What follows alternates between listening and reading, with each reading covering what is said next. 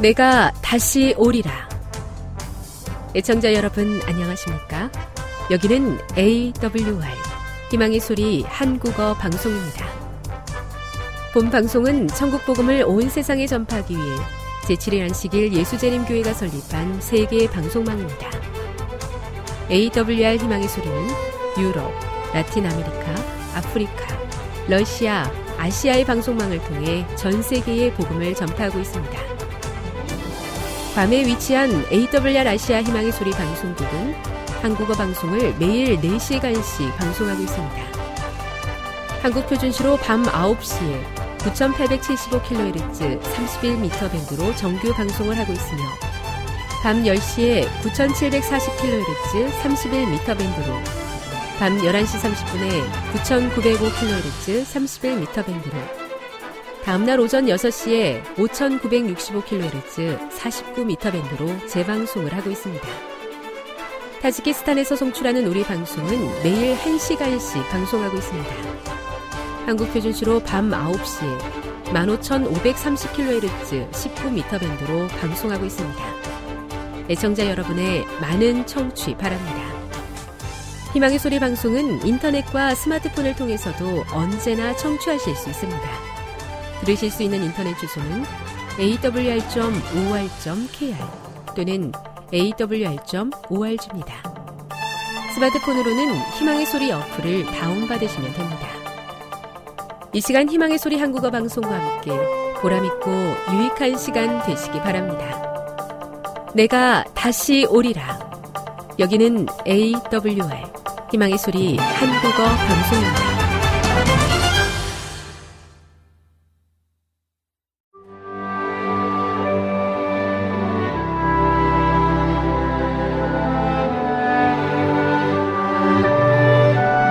읽어주는 교과 제2과 성경의 기원과 본질. 4월 11일 안식일의 일몰 시간은 오후 7시 4분입니다. 기억절입니다. 이러므로 우리가 하나님께 끊임없이 감사함은 너희가 우리에게 들은 바 하나님의 말씀을 받을 때에 사람의 말로 받지 아니하고 하나님의 말씀으로 받음이니 진실로 그러하도다. 이 말씀이 또한 너희 믿는 자 가운데에서 역사하느니라. 데살로니가전서 2장 13절. 우리가 성경의 기원과 본질을 바라보고 이해하는 방식은 우리의 삶과 교회 안에서 폭넓게 이루어지는 성경의 역할에 지대한 영향을 미친다. 성경을 해석하는 방식은 계시와 영감의 과정을 이해하는 방식에 크게 좌우된다.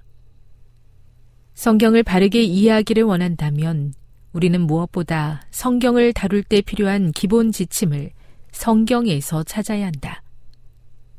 우리는 생물학 또는 사회학에서 사용되는 실험적인 방법으로 수학을 공부하지 않는다. 우리는 역사를 공부할 때 사용하는 도구를 가지고 물리학을 연구하지 않는다. 마찬가지로 하나님이 계시지 않는 것처럼 성경을 대하는 무신론적인 방법으로는 성경의 영적인 진리가 바르게 이해될 수 없다.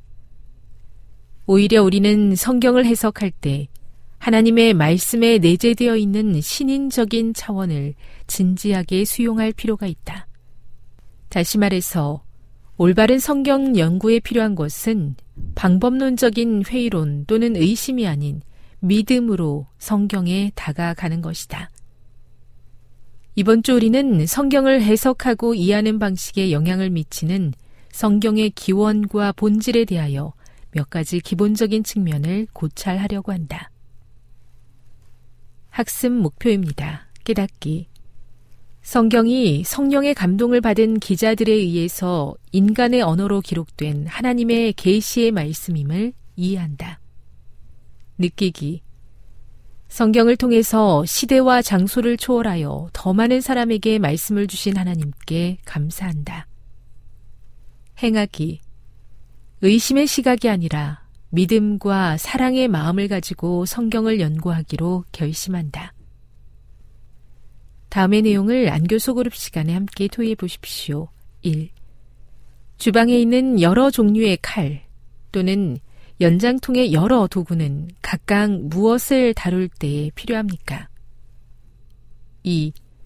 일반적인 서적을 이해할 때와 성경을 이해할 때 필요한 방법은 각각 어떻게 다를까요? 3. 하나님의 말씀은 어떤 과정을 통해서 인간의 언어로 옮겨졌을까요? 베드로후서 1장 21절, 디모데후서 3장 16절. 4. 왜 하나님은 그분의 말씀을 기록된 형태로 우리에게 주셨을까요? 5. 그대는 성경과 예수님의 성육신 사이에 어떤 비슷한 점이 있다고 생각합니까? 6. 그렇다면 우리가 성경을 어떤 마음과 태도로 연구하는 것이 바람직할까요? 결론입니다. 우리가 비평적인 시각을 가지고 성경을 문학적으로 또는 학문적으로만 이해해서는 안 되는 이유는 성경이 하나님의 말씀이기 때문입니다.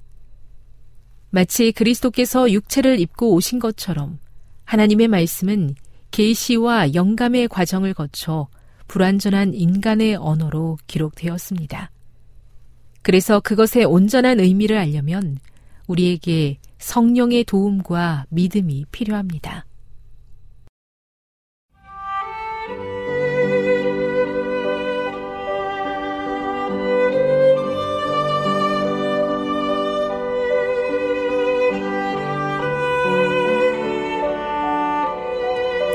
좋은 하나님 만나셨나요? 삶 가운데서 만난 하나님의 사랑, 말씀 가운데서 만난 하나님의 사랑을 나누는 LT 시간. 저는 이영미 집사입니다. 오늘은 사도행전 20장 17절에서 38절에 있는 말씀을 함께 나누도록 하겠습니다. 기도하겠습니다. 아버지 하나님, 오늘도 주님의 말씀을 듣기 원합니다. 주님께서 주신 그 말씀이 오늘 우리의 생명을 살릴 뿐만 아니라 주변에 죽어가는 영혼들을 살리고 또한 우리의 삶에 개입하여 주시는 하나님의 강력한 역사를 붙드는 시간이 되기 원합니다. 마음의 뜨뜻미지근함과 또 여러 가지 어려움으로 인하여 상심한 마음을 회복하여 주시옵소서. 오늘 말씀의 치유의 능력을 강력하게 경험할 수 있도록 도와주시옵소서. 오직 주님만이 내 삶의 주인 되심을 고백하는 시간이 되게 하여 주시옵소서. 아버지의 말씀만이 우리의 살길임을 고백하게 하여 주시옵소서. 예수님의 이름으로 기도드렸습니다.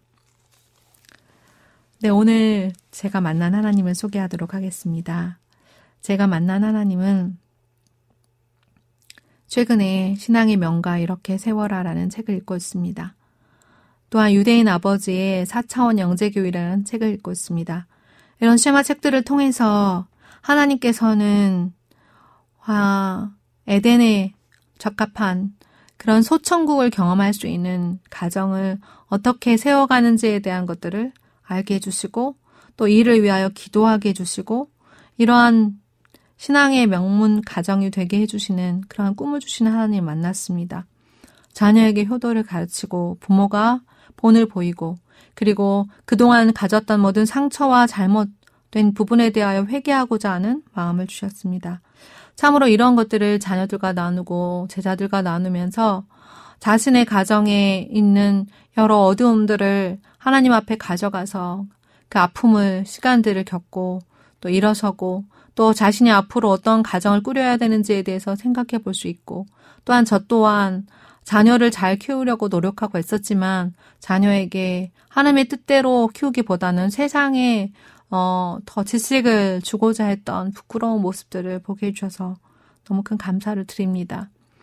그리고 아직도 부족하지만 주님께서 주시는 그 빛에 따라갈 때 더 큰 빛으로 나아가게 해주시고 또 그러한 증거로서 저와 저희 가족을 사용해 주시기를 간절히 기도하는 마음을 갖게 되었습니다. 오늘은 사도행전 20장 17절에서 38절에 있는 말씀입니다. 17절에는 이러한 말씀이 있습니다. 바울이 밀레도에서 사람을 에베소로 보내어 교회 장로들을 청하니 오매 저희에게 말하되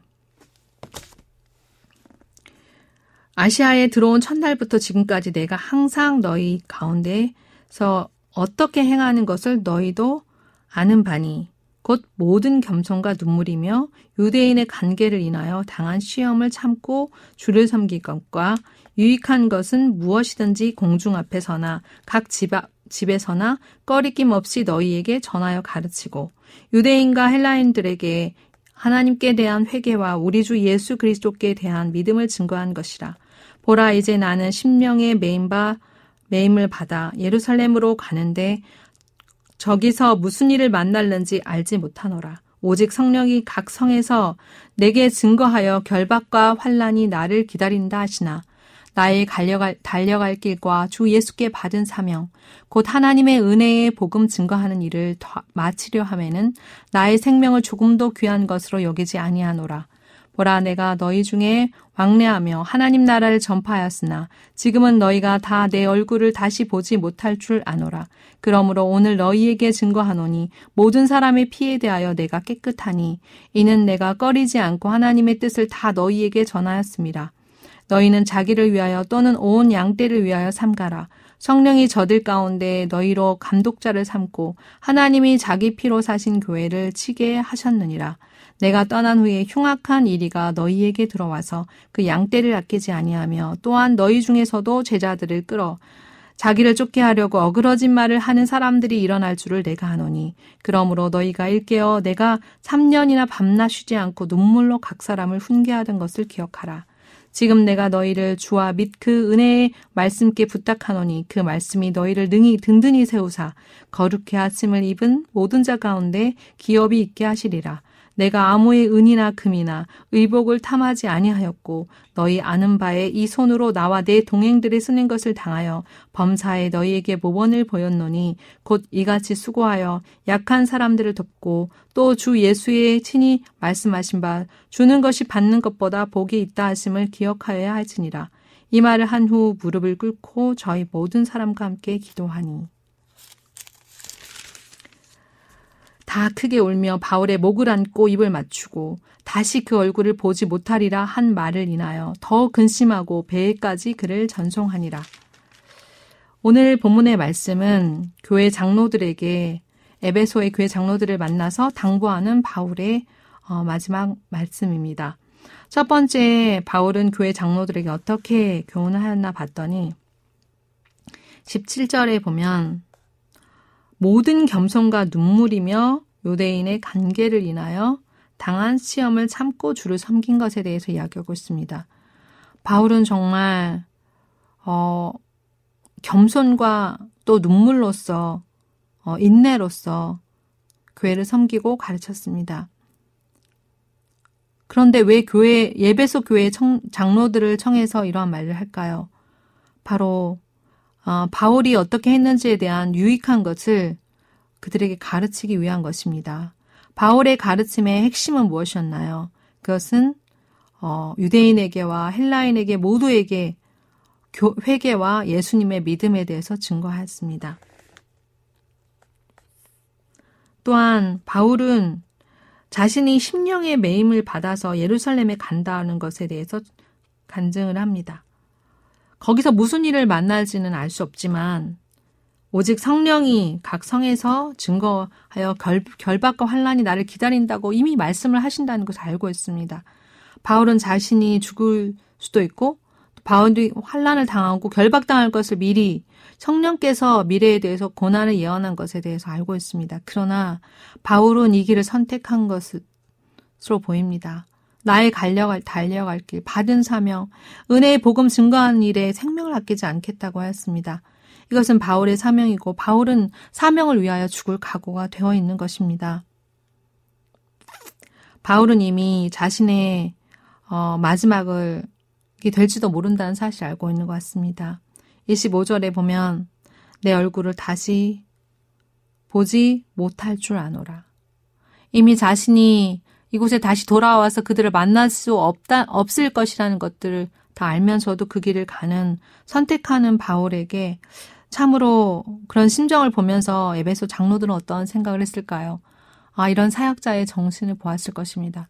자신의 안위를 위해서 피하고 도망가는 것이 아니라 받은 사명이 있을 때에는 그것이 비록 고난과 어려움과 죽음의 길과 결박과 환란의 길이라 할지라도 결코 그 길을 피하지 않고 묵묵히 그 길을 가는 사역자의 모습을 보게 되는 것입니다.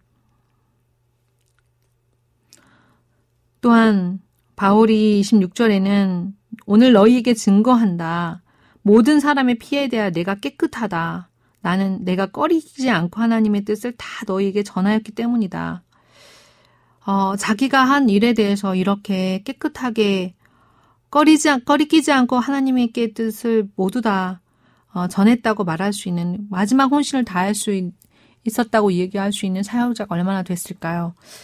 모든 것을 혼신을 다하지 못하면서 내 자신의 어떤 안위나 또 내 자신의 그 마음, 힘든 것, 이런 것들에 집중하는 저의 모습과 너무 대조되는 사역의 모습입니다.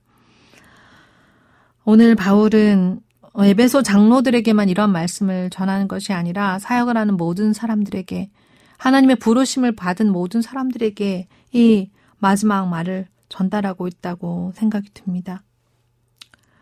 또한 온 양떼를 위해서 삼가라고 했습니다. 자기를 위하여 또는 온 양떼를 위하여 삼가라 했습니다. 자기를 위하여서는 왜 삼가야 되고 양떼를 위해서는 왜 삼가야 될까요? 사역자의 자리, 지도자의 자리는 그 뒤를 따라오고 있는 많은 사람들이 보고 따라오기 때문에 정말로 삼가해야 될 자리입니다. 또한 양떼를 위해서 또 삼가해야 될 자리입니다. 나는 그 문제에 대해서 더 이상 유혹을 받지 않고 뛰어넘을 수 있으나 양떼가 그 일을 보면서, 연약한 양떼가 그 일을 보면서 시험을 당하거나 어려움을 당하지 않도록 몸을 상가하고 마음과 생각을 상가하라는 것입니다. 또한 성령이 저들 가운데 너희로 감독자로 삼고 하나님이 자기 피로 사신 교회를 치게 하셨느니라. 이것은 바울에게 하나님께서 맡기신 일입니다. 그리고 또한 장로들에게 맡기신 일입니다. 장로들을 감독자로 삼으셨고 또 피로 사신 교회의 양을 치라고 하셨습니다. 장로들에게 이 부르심을 다시 한번 확고하게 하고 있는 바울의 당부입니다. 또한 이렇게 할 때 어떤 일이 일어납니까? 29절에 보면 바울이 떠난 후에 흉악한 이리가 와서 양떼를 아끼지 아니하고 또한 너희 중에서 제자들을 끌어 자기를 쫓게 하려고 어그러진 말을 하는 사람도 일어날 줄을 내가 안다 했습니다. 이러한 장로들 가운데에서도 이러한 이단의 가르침을 할 사람이 있고 또 이리가 와서 이단 교리를 전할 수도 있다는 것입니다. 이것에 대해서 경고하라고 했습니다. 또한 바울의 당부는 어떠한 당부가 있었습니까? 3년이나 밤낮 눈물로 훈계했다는 것을 기억해라. 훈계를 할 때는 눈물로 하라는 것입니다. 냉정한 마음으로, 그리고 감정을 가지고 하는 훈계에 대해서는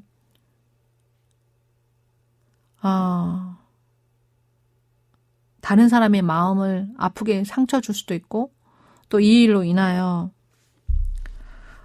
돌아와야 하는 영혼을 잃을 수도 있습니다. 바울은 3년이나 밤낮 눈물로 훈계를 하였습니다.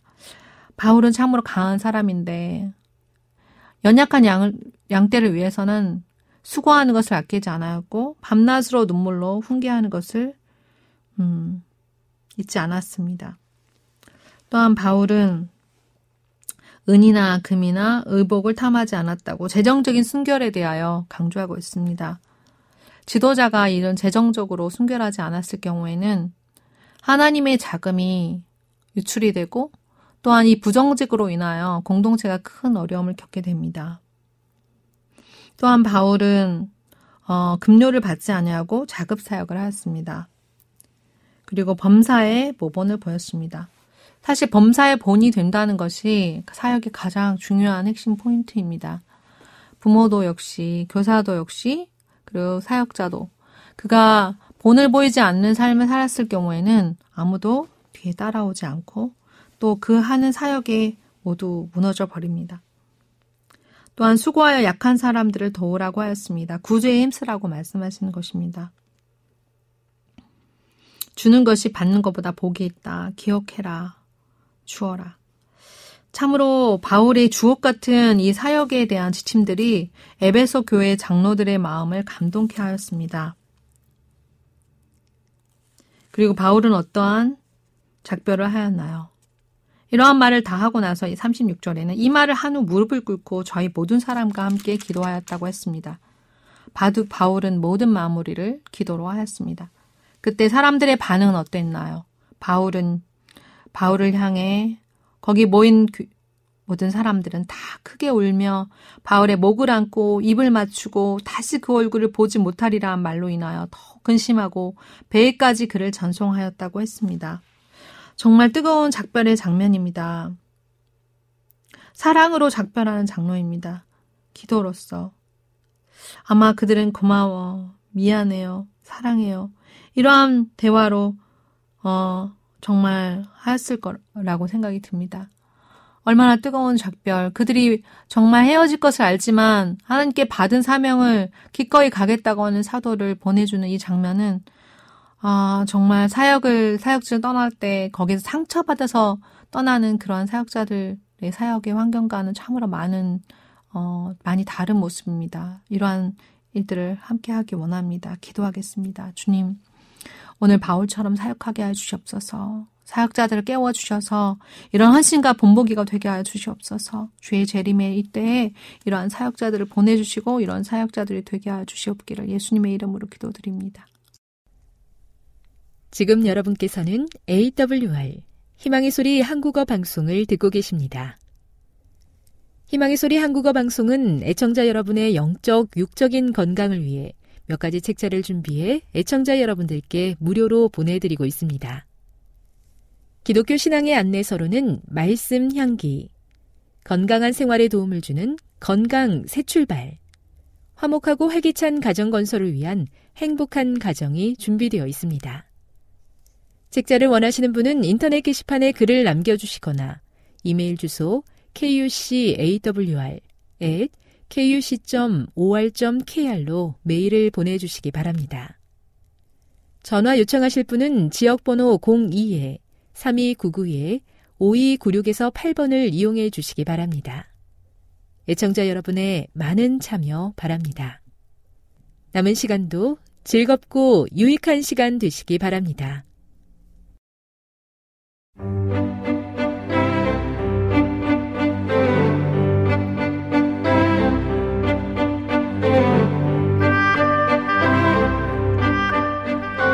여러분 안녕하세요. 신비한 자연에서 몇 가지 주제를 골라 소개해드리는 아름다운 세계 시간, 저는 진행의 송은영입니다.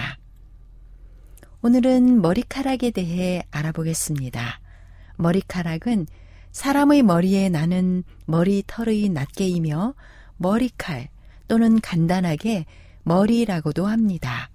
머리카락은 모간과 모낭으로 구성되어 있으며 개인에 따라 곱슬거리는 정도나 색깔이 다르고 탈모 증상이 일어나기도 합니다. 머리카락의 성장 속도는 인종에 따라 다른데 동양인의 경우 하루 평균 0.3mm가 자란다고 알려져 있습니다.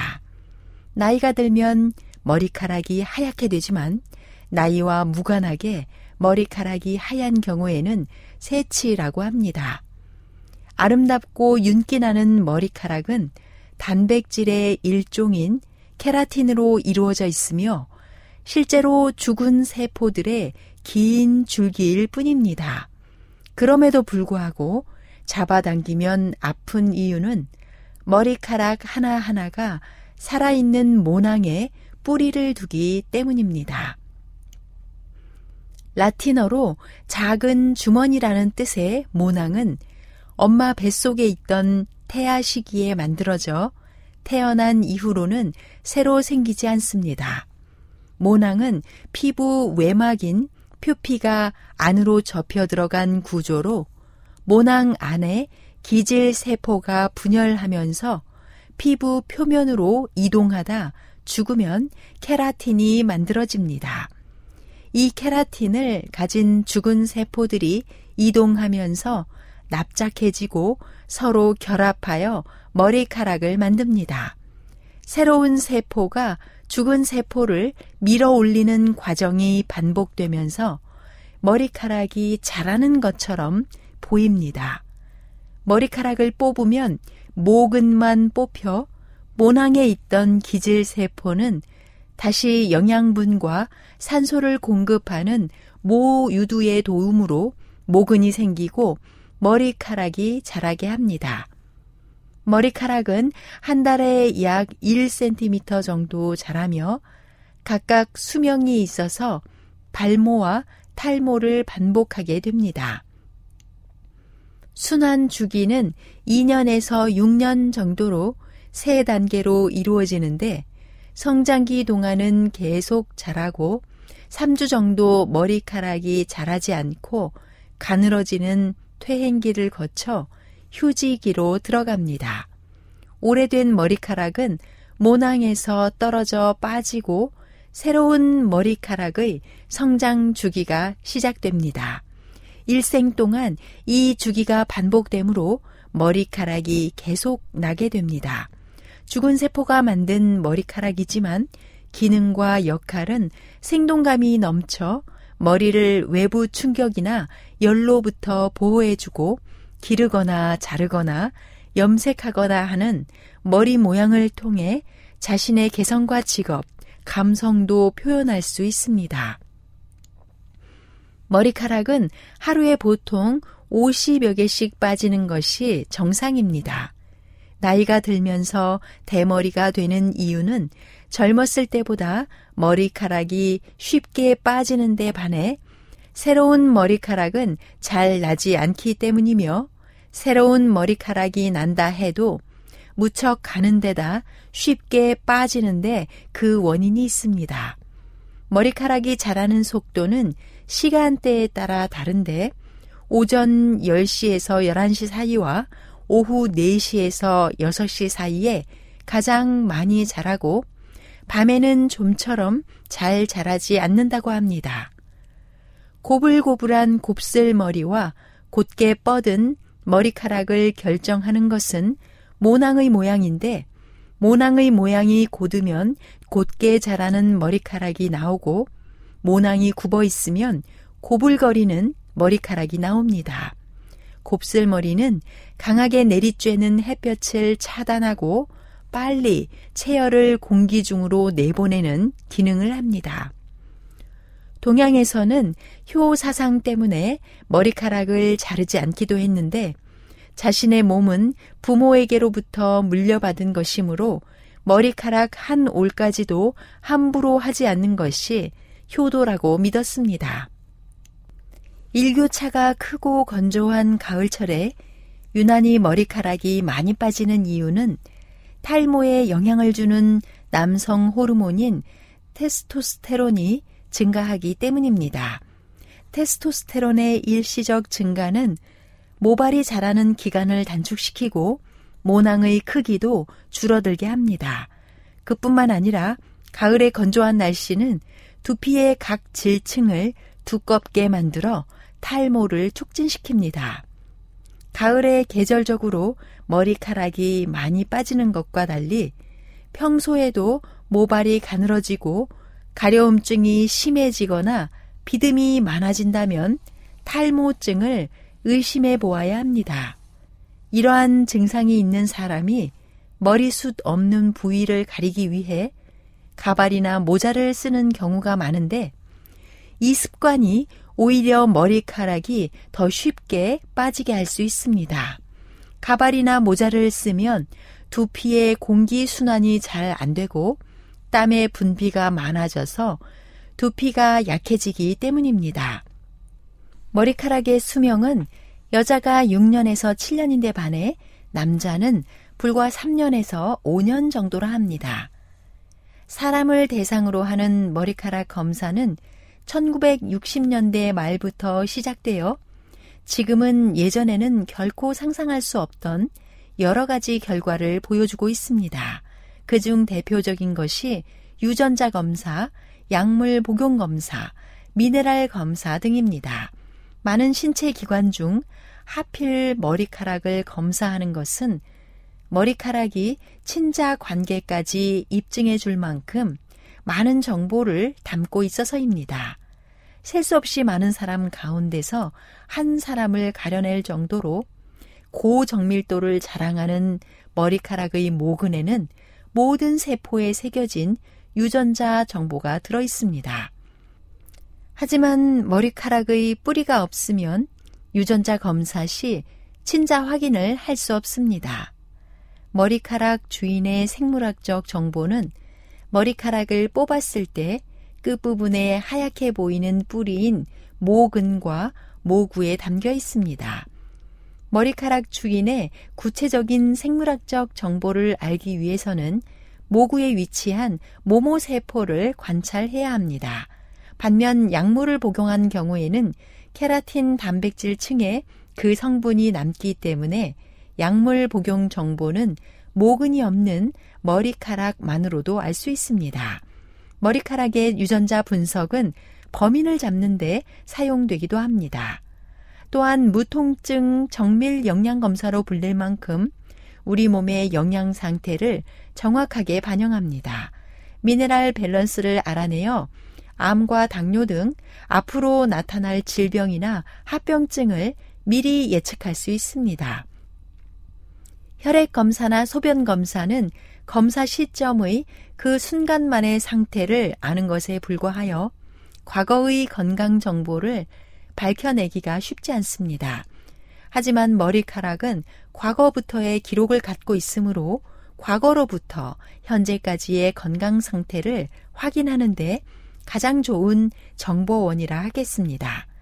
누가복음 12장 7절에 머리털까지도 다 세신 바라고 비유하셨습니다.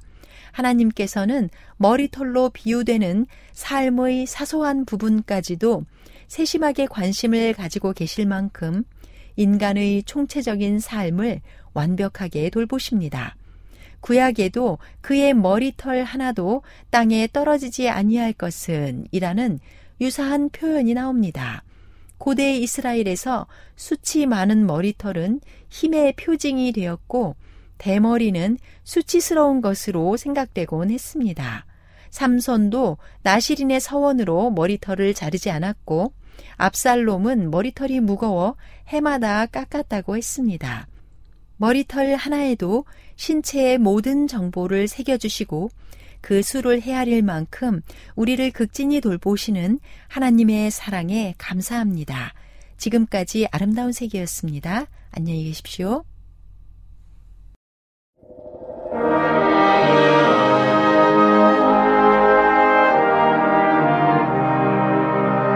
시청자 여러분 안녕하십니까. 하나님의 말씀으로 감동을 나누는 시간입니다. 먼저 하나님의 말씀 마태복음 28장 18절로 20절의 말씀을 읽겠습니다. 예수께서 나와 일러 가라사대 하늘과 땅의 모든 권세를 내게 주셨으니 그러므로 너희는 가서 모든 족속으로 제자를 삼아 아버지와 아들과 성령의 이름으로 침례를 주고 내가 너희에게 분부한 모든 것을 가르쳐 지키게 하라. 볼지어다 내가 세상 끝날까지 너희와 항상 함께 있으리라 하시니라. 마가복음 16장 15절의 말씀입니다.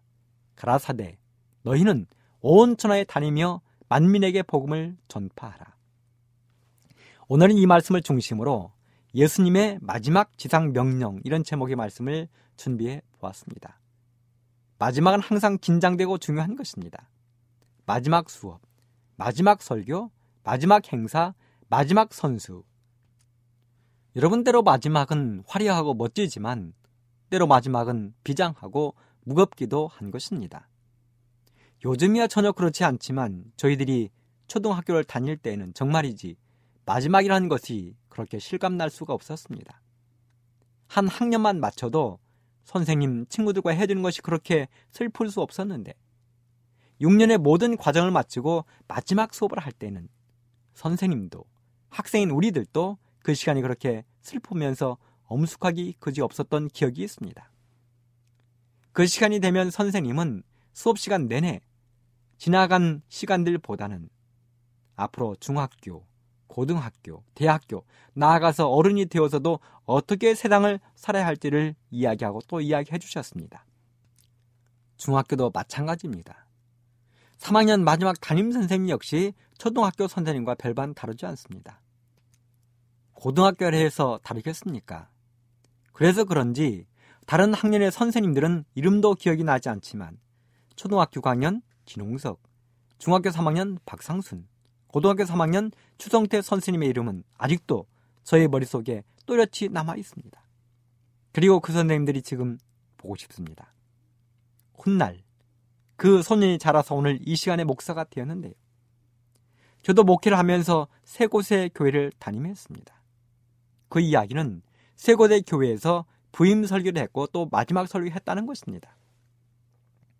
제 기억으로는 부임 설교는 언제나 긴장 속에서 보냈지만 떠나기 전에 마지막 설교는 저도 울고 성도들 울면서 한 시간을 보냈던 기억이 있습니다. 그동안 미운정, 고운정이 듬뿍 든 교회를 성도들을 뒤로 하고 떠난다는 것이 자꾸만 눈앞에 밟히기 때문에 서로 우는 것입니다. 1988년 26살의 총각의 몸으로 첫 목회지인 시골교회에 부임했습니다.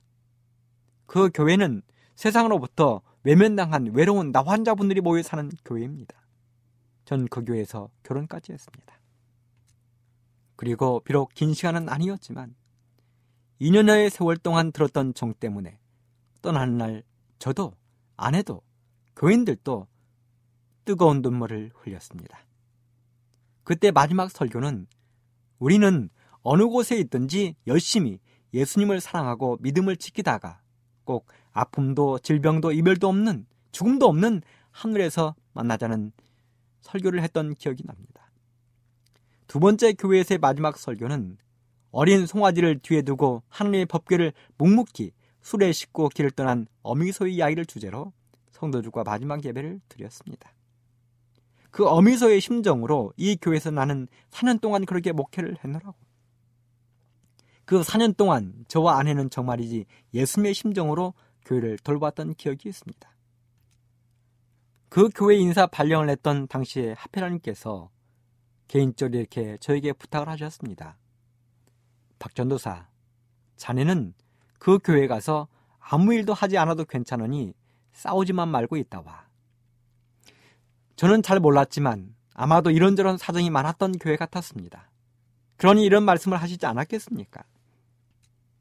그런 교회에서 저는 4년 동안 단 한 번도 마음적으로라도 다투거나 싸워본 적이 없습니다.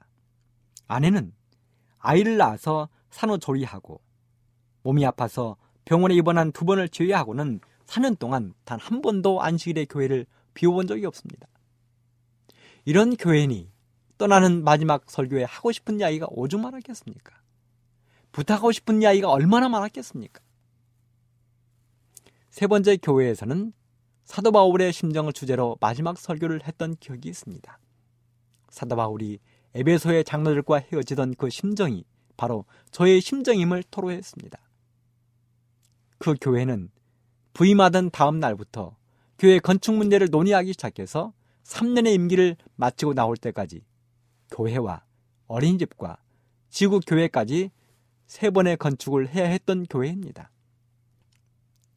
3년 동안 정말이지 양복보다는 작업복을 입은 날이 더 많은 만큼 건축에 열과 정성을 쏟았던 교회였습니다. 이렇게 저의 교회마다 마지막 설교는 아직도 저의 기억에 잔잔하게 남아있습니다. 그런데요, 우리 예수님의 마지막 설교, 마지막 부탁이자 명령은 얼마나 중요하고 소중한 것이겠습니까, 여러분? 부활하신 예수님은 하늘로 승천하시기 전 사랑하는 제자들과 그를 따르는 많은 사람들에게 마지막 사명을 맡기셨습니다. 그 마지막 사명이 바로 우리가 시작하면서 읽은 말씀입니다. 하늘과 땅의 모든 권세를 내게 주셨으니 그러므로 너희는 가서 모든 족속을 제자로 삼아 하나님의 말씀을 가르치라는 것입니다. 온 천하에 다니며 만민에게 복음을 전파하라는 것입니다. 이 말씀은 한 번으로 끝난 말씀이 아닙니다. 여러 번 반복하신 말씀입니다. 높은 자나 낮은 자, 부자나 가난한 자, 유대인이나 이방인, 남녀노소를 막론하고 누구에게든지 하늘의 밝은 빛은 신속하게 정확하게 또 전해져야 한다는 것이 예수님의 마지막 부탁이었습니다. 예수님의 이 부탁의 말씀은 먼저는 다락방에 모인 제자들에게 하셨던 것입니다. 하지만 지금은 달랐습니다. 이제 하늘로 승천하기 직전에 예수님은 더 많은 제자들에게 이 말씀을 선포하실 것이었습니다. 이 말씀은 갈릴리 언덕에서 마지막으로 선포될 것이었습니다. 예수님은 돌아가시기 전 이미 이 집회에 대한 시간과 장소를 친히 알려주셨습니다. 예수님은 말씀하시기를 내가 3일 만에 살아나 너희보다 먼저 갈릴리로 가겠다고 하셨습니다. 그리고 이 약속은 예수님이 부활하시는 날 아침 천사에 의해서도 확인이 되었습니다. 천사는 제자들에게 예수님이 살아나셨으면 너희보다 먼저 갈릴리로 가겠다고 하신 것을 기억하라고 했습니다. 그리고 이 말은 유월절 기간 내내 예루살렘에 모인 신자들에게 전달되었고, 그 소식은 다시 예수님의 죽음을 슬퍼하는 각 지역의 사람들에게 신속히 퍼졌습니다. 그렇기 때문에 갈릴리에서 예수님의 마지막 집회는 많은 사람들의 기대감을 높이고 그날을 학수고대하게 만들었습니다. 그렇게 유월절 기간이 마쳐지고 약속된 시간이 되자 사람들이 갈릴리로 모여들었습니다. 사람들은 제사장들, 관원들, 로마 군병들, 유대인들이 눈을 피하여 335 짝을 지어 이동했습니다. 생각해 보십시오. 지금 그들의 마음이 얼마나 흥분되고 설레었을지를, 얼마나 예수님이 보고 싶었을까요? 예수님의 부활하신 모습을 얼마나 자신들의 눈으로 확인해 보고 싶었을까요? 그들은 갈릴리까지 오면서 자신들이 들은 이야기를 주고받으면서 한드름에 달려왔습니다. 이렇게 약속된 시간과 장소에 모인 사람들이 500명가량 되었습니다. 2마리의 물고기와 5개의 떡덩이로 남자만 5,000명을 모실 때의 사람들에 비하면 형편없이 적은 숫자지만, 지금 여기에 모인 사람들은 정예병 같은 믿음의 사람들이었습니다. 그렇게 사람들이 모여들자 가장 신뢰한 사람들은 역시 제자들이었습니다. 그들은 할 말이 많았습니다. 예수님이 십자가에 달려 돌아가시고 부활하신 이후에 일어난 모든 일들, 자신들이 지금까지 겪고 들은 이야기들을 돌아다니면서 사람들에게 이야기해주기에 바빴습니다. 그 중에서도 특별히 도마는 더욱더 할 이야기가 많았습니다. 자신의 두 눈으로 확인해보기 전에는 절대로 예수님의 부활을 믿을 수 없다고 믿음 없는 고백을 했던 자신의 부족함을 이야기하면서 지금 이 순간에도 여전히 반신반의하고 있는 사람들을 독려하고 있는 것입니다. 그리고 바로 그때 그들은 어느 순간에 자신들과 함께하고 있는 예수님을 발견하고 깜짝 놀랐습니다. 제자들과 모인 사람들은 예수님이 언제 어디서 오셨는지 알 수는 없지만 지금 그들과 함께하고 있는 모습을 보았습니다. 사람들은 보았습니다. 그분의 손과 발에 너무도 선명하게 닿는 거친 못자국을 보았습니다. 그리고 하늘이 영광으로 빛나는 하나님의 얼굴과 같은 예수님을 보았습니다. 사람들은 그렇게 갈릴리 푸른 바다 옆 언덕 위에 평안하게 둘러앉았습니다. 마치 팔복에 은혜로운 말씀이 선포되던 그 당시처럼, 이어 오병의 기적이 일어나던 당시처럼 그들은 둘러앉았습니다. 그리고 그들은 하늘의 보석 같은 말씀이 예수님의 입술을 통해서 흘러나오기를 고대했습니다. 지금으로부터 3년 전 이런 분위기에서 예수님은 입을 열어 말씀하셨습니다. 심령이 가난한 자는 복이 있나니. 이렇게 시작되는 팔복을 모인 사람들에게 말씀하셨습니다. 그 말씀은 피곤한 광야 술래길을 걸어가는 목마른 사람에게 주어진 한 잔의 얼음 냉수처럼 청량감이 있고 시원한 말씀이었습니다. 매일 메마른 제사장과 서기관들의 목소리에 지친 그들에게는 생명수 같은 말씀이었습니다. 지금 이 자리에 그 사람들은 그때를 생각하며 예수님의 입술만 바라보고 있는 것입니다. 그리고 마침내 예수님의 입술이 열렸습니다. 예수님의 이 땅에서 마지막 가르침이 선포되는 것입니다. 열린 입술을 통하여 하늘과 땅의 모든 권세를 내게 주셨으니 그러므로 너희는 가서 모든 족속으로 제자를 삼아 아버지와 아들과 성령의 이름으로 침례를 주고 내가 너에게 분부한 모든 것을 가르쳐 지키게 하라. 볼지어다 내가 세상 끝날까지 너희와 항상 함께 있으리라 하시니라. 이 말씀이 선포되었습니다. 그렇습니다. 예수님의 이 땅에서의 마지막 가르침은 계급이나 지역을 초월하여 모든 민족과 백성들에게 하늘의 복된 소망, 복음을 선포하라는 사명을 주신 것입니다. 예수님은 당시 하나님의 말씀을 받은 자라고 스스로 위로하며 자만에 빠져있는 유대인들, 바리새인들, 서기관들에게서 이 위대한 사명을 힘없고 가난하지만 또 배운 것 없고 무식해 보이지만 그럼에도 불구하고 순수한 믿음을 가진 제자들에게 사람들을 맡기다고 선포하신 것입니다. 그러면서 예수님은 그 복음 선포 사명을 위하여 다음과 같은 약속을 하셨습니다. 첫째, 성령을 약속하셨습니다. 예수님이 약속하신 이 사명을 완수하는 데 있어서 가장 필요한 것이 성령임을 예수님은 알고 계셨습니다. 성령의 선물이 이르러오면 제자들은 놀라운 능력을 받을 것입니다. 그들은 약한 사람들을 고쳐줄 것입니다. 다른 방언으로 말하게 될 것입니다. 바로 그 놀라운 역사가 사도행전 2장에 보면 자세하게 기록이 되어 있습니다. 오순절 다락방에 성령이 내리는 순간 제자들은 온 세상에서 예루살렘을 찾아온 사람들에게 각각 그들의 방언, 그들의 언어로 복음을 전했습니다. 병든 자를 고쳤습니다. 예수님은 약속했습니다. 복음 전도 사업의 성공을 위하여 성령을 선물로 주시겠다고. 둘째, 닥쳐올 위험에서 보호해 주시겠다는 것입니다. 마가복음 16장 17절로 18절. 믿는 자들에게는 이런 표적이 따르리니 곧 저희가 내 이름으로 귀신을 쫓아내며 새 방언을 말하며 뱀을 집으며 무슨 독을 마실지라도 해를 받지 아니하며 병든 사람에게 손을 얹은 즉 나으리라 하시더라. 예수님 당시에는 미워하는 상대를 제거하는 방법으로 독살하는 경우가 종종 있었습니다. 그런 것처럼 예수님은 자신의 제자들이 복음을 전하다가 이런 어려움에 처할 것을 아셨습니다. 그런 어려움에 처하게 되면 예수님이 그런 어려움으로부터 보호해 주시겠다고 약속하는 것입니다. 때때로 우리는 하나님의 복음을 전하기 위해서 선교지에서 일하다가 큰 어려움으로부터 보호함받은 이야기를 자주 듣게 됩니다. 저는 얼마 전 한 목사님을 통하여 한 선교사가 겪었던 이야기를 듣게 되었습니다. 이야기를 간추리자면 이렇습니다. 청년 선교사들이 선교사 훈련을 받기 위하여 높은 산에 올라간다는 것입니다. 그런데 그 산 꼭대기에 오르면 그곳에는 오래된 수도가 하나 있는데 그 수도 꼭지에서는 목마른 사람들이 죽일 수 있는 물이 나온다는 것입니다. 그날도 훈련을 위하여 선교사들이 그 산 꼭대기에 도착했습니다.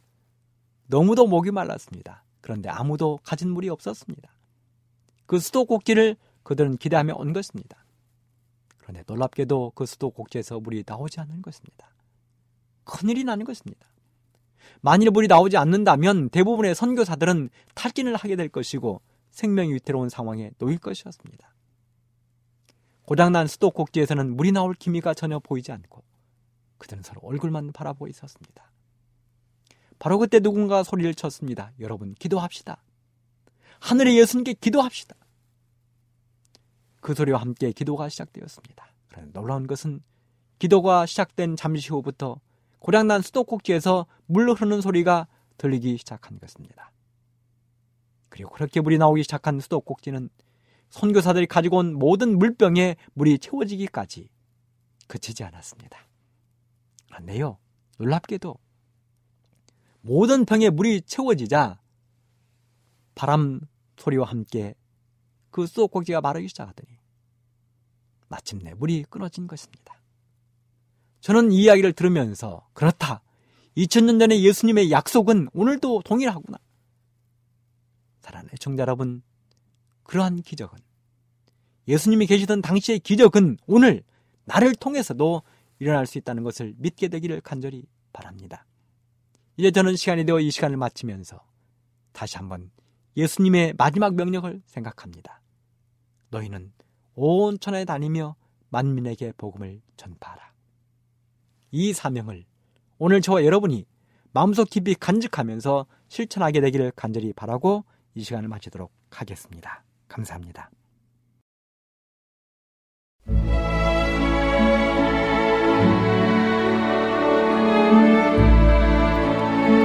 애청자 여러분, 안녕하세요. 명상의 오솔길의 김은아입니다. 이 시간 그리스도인이 갖추어야 할 개인적 경건에 관한 말씀이 담긴 엘렌지 화이트의 교회 증언 3권을 함께 명상하시겠습니다. 의료기관. 남녀들의 신체뿐 아니라 정신까지 병든 이들을 다루는 일은 고상한 일이다. 정신을 떠나 신체를 고치려고 할 때 기관의 의사들에게 큰 지혜가 필요하다.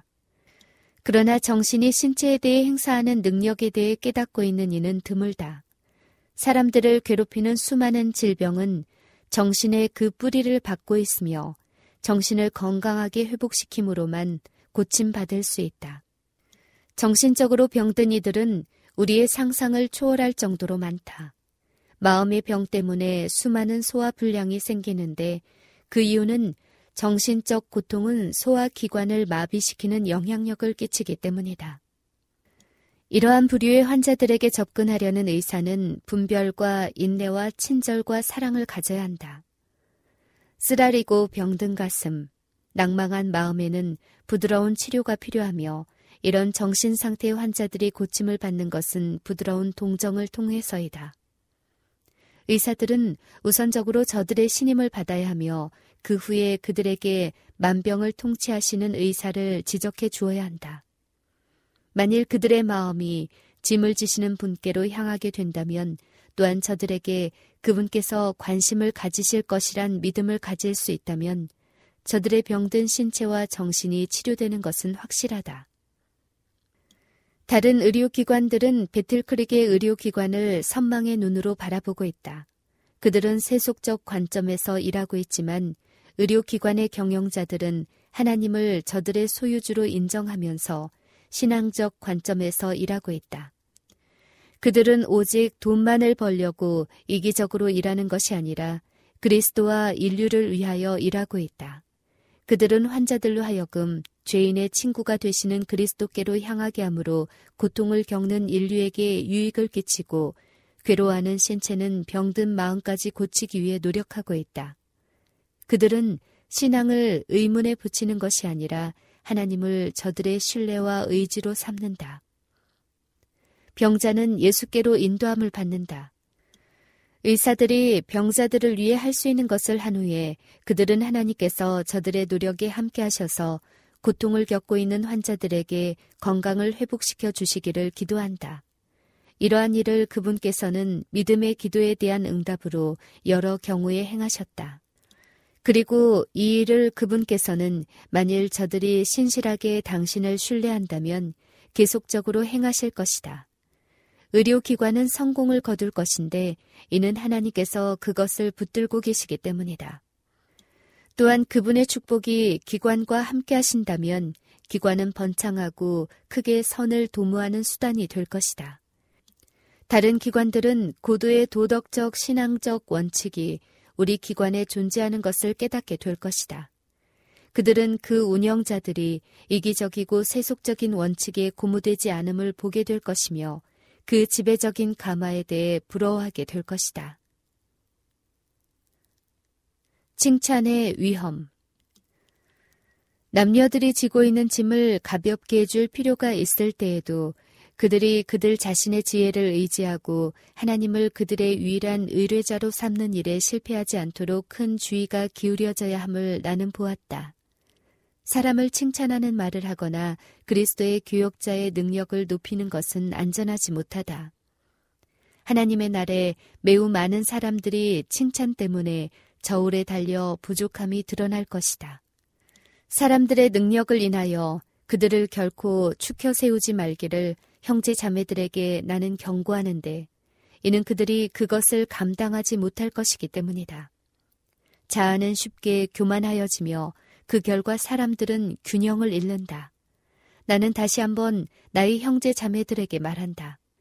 만일 모든 사람의 피로부터 그대들의 영혼을 깨끗하게 하고 싶거든 결코 가련한 인생들의 노력을 칭찬하거나 아첨하지 말 것이다. 이는 그것이 그들에게 멸망을 가져오기 때문이다.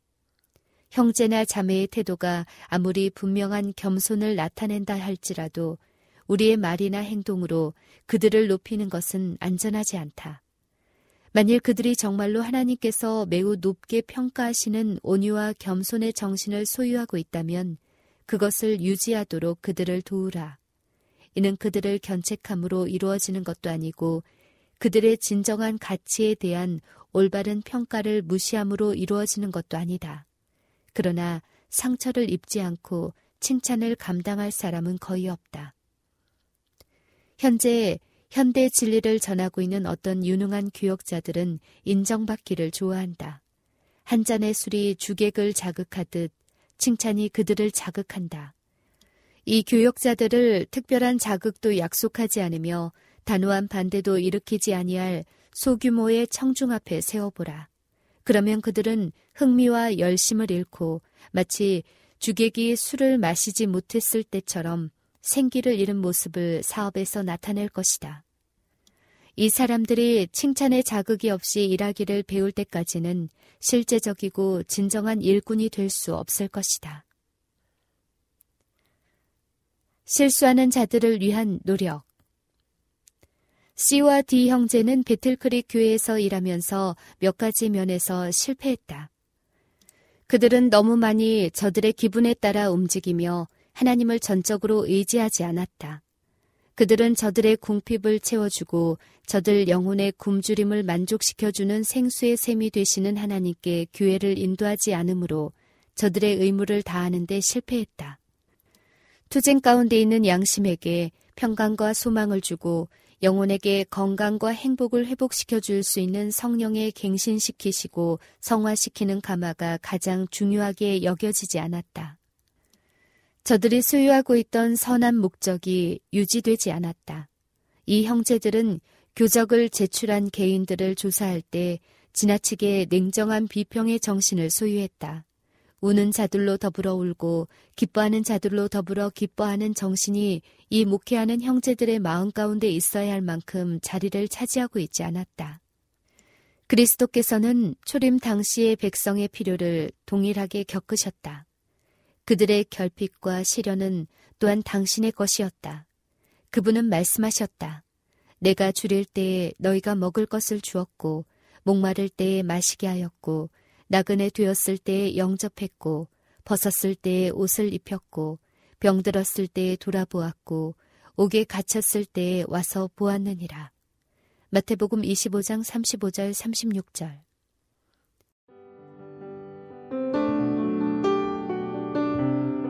행복한 시간 되셨습니까? 지금까지 여러분께서는 AWR 희망의 소리 한국어 방송을 청취하셨습니다. 방송을 청취하시고 문의를 원하시는 분은 우편번호 02461 대한민국 서울시 동대문구 이문로 1길 10 희망의 소리 방송부 앞으로 편지나 엽서를 보내주시거나 지역번호 02-3299-5296-8번으로 전화주시기 바랍니다. 지금까지 함께해 주신 애청자 여러분들께 감사드립니다. 애청자 여러분, 다음 이 시간까지 하나님 안에서 늘 평안하십시오. 감사합니다. 내가 다시 오리라. 여기는 AWR 희망의 소리 한국어 방송입니다.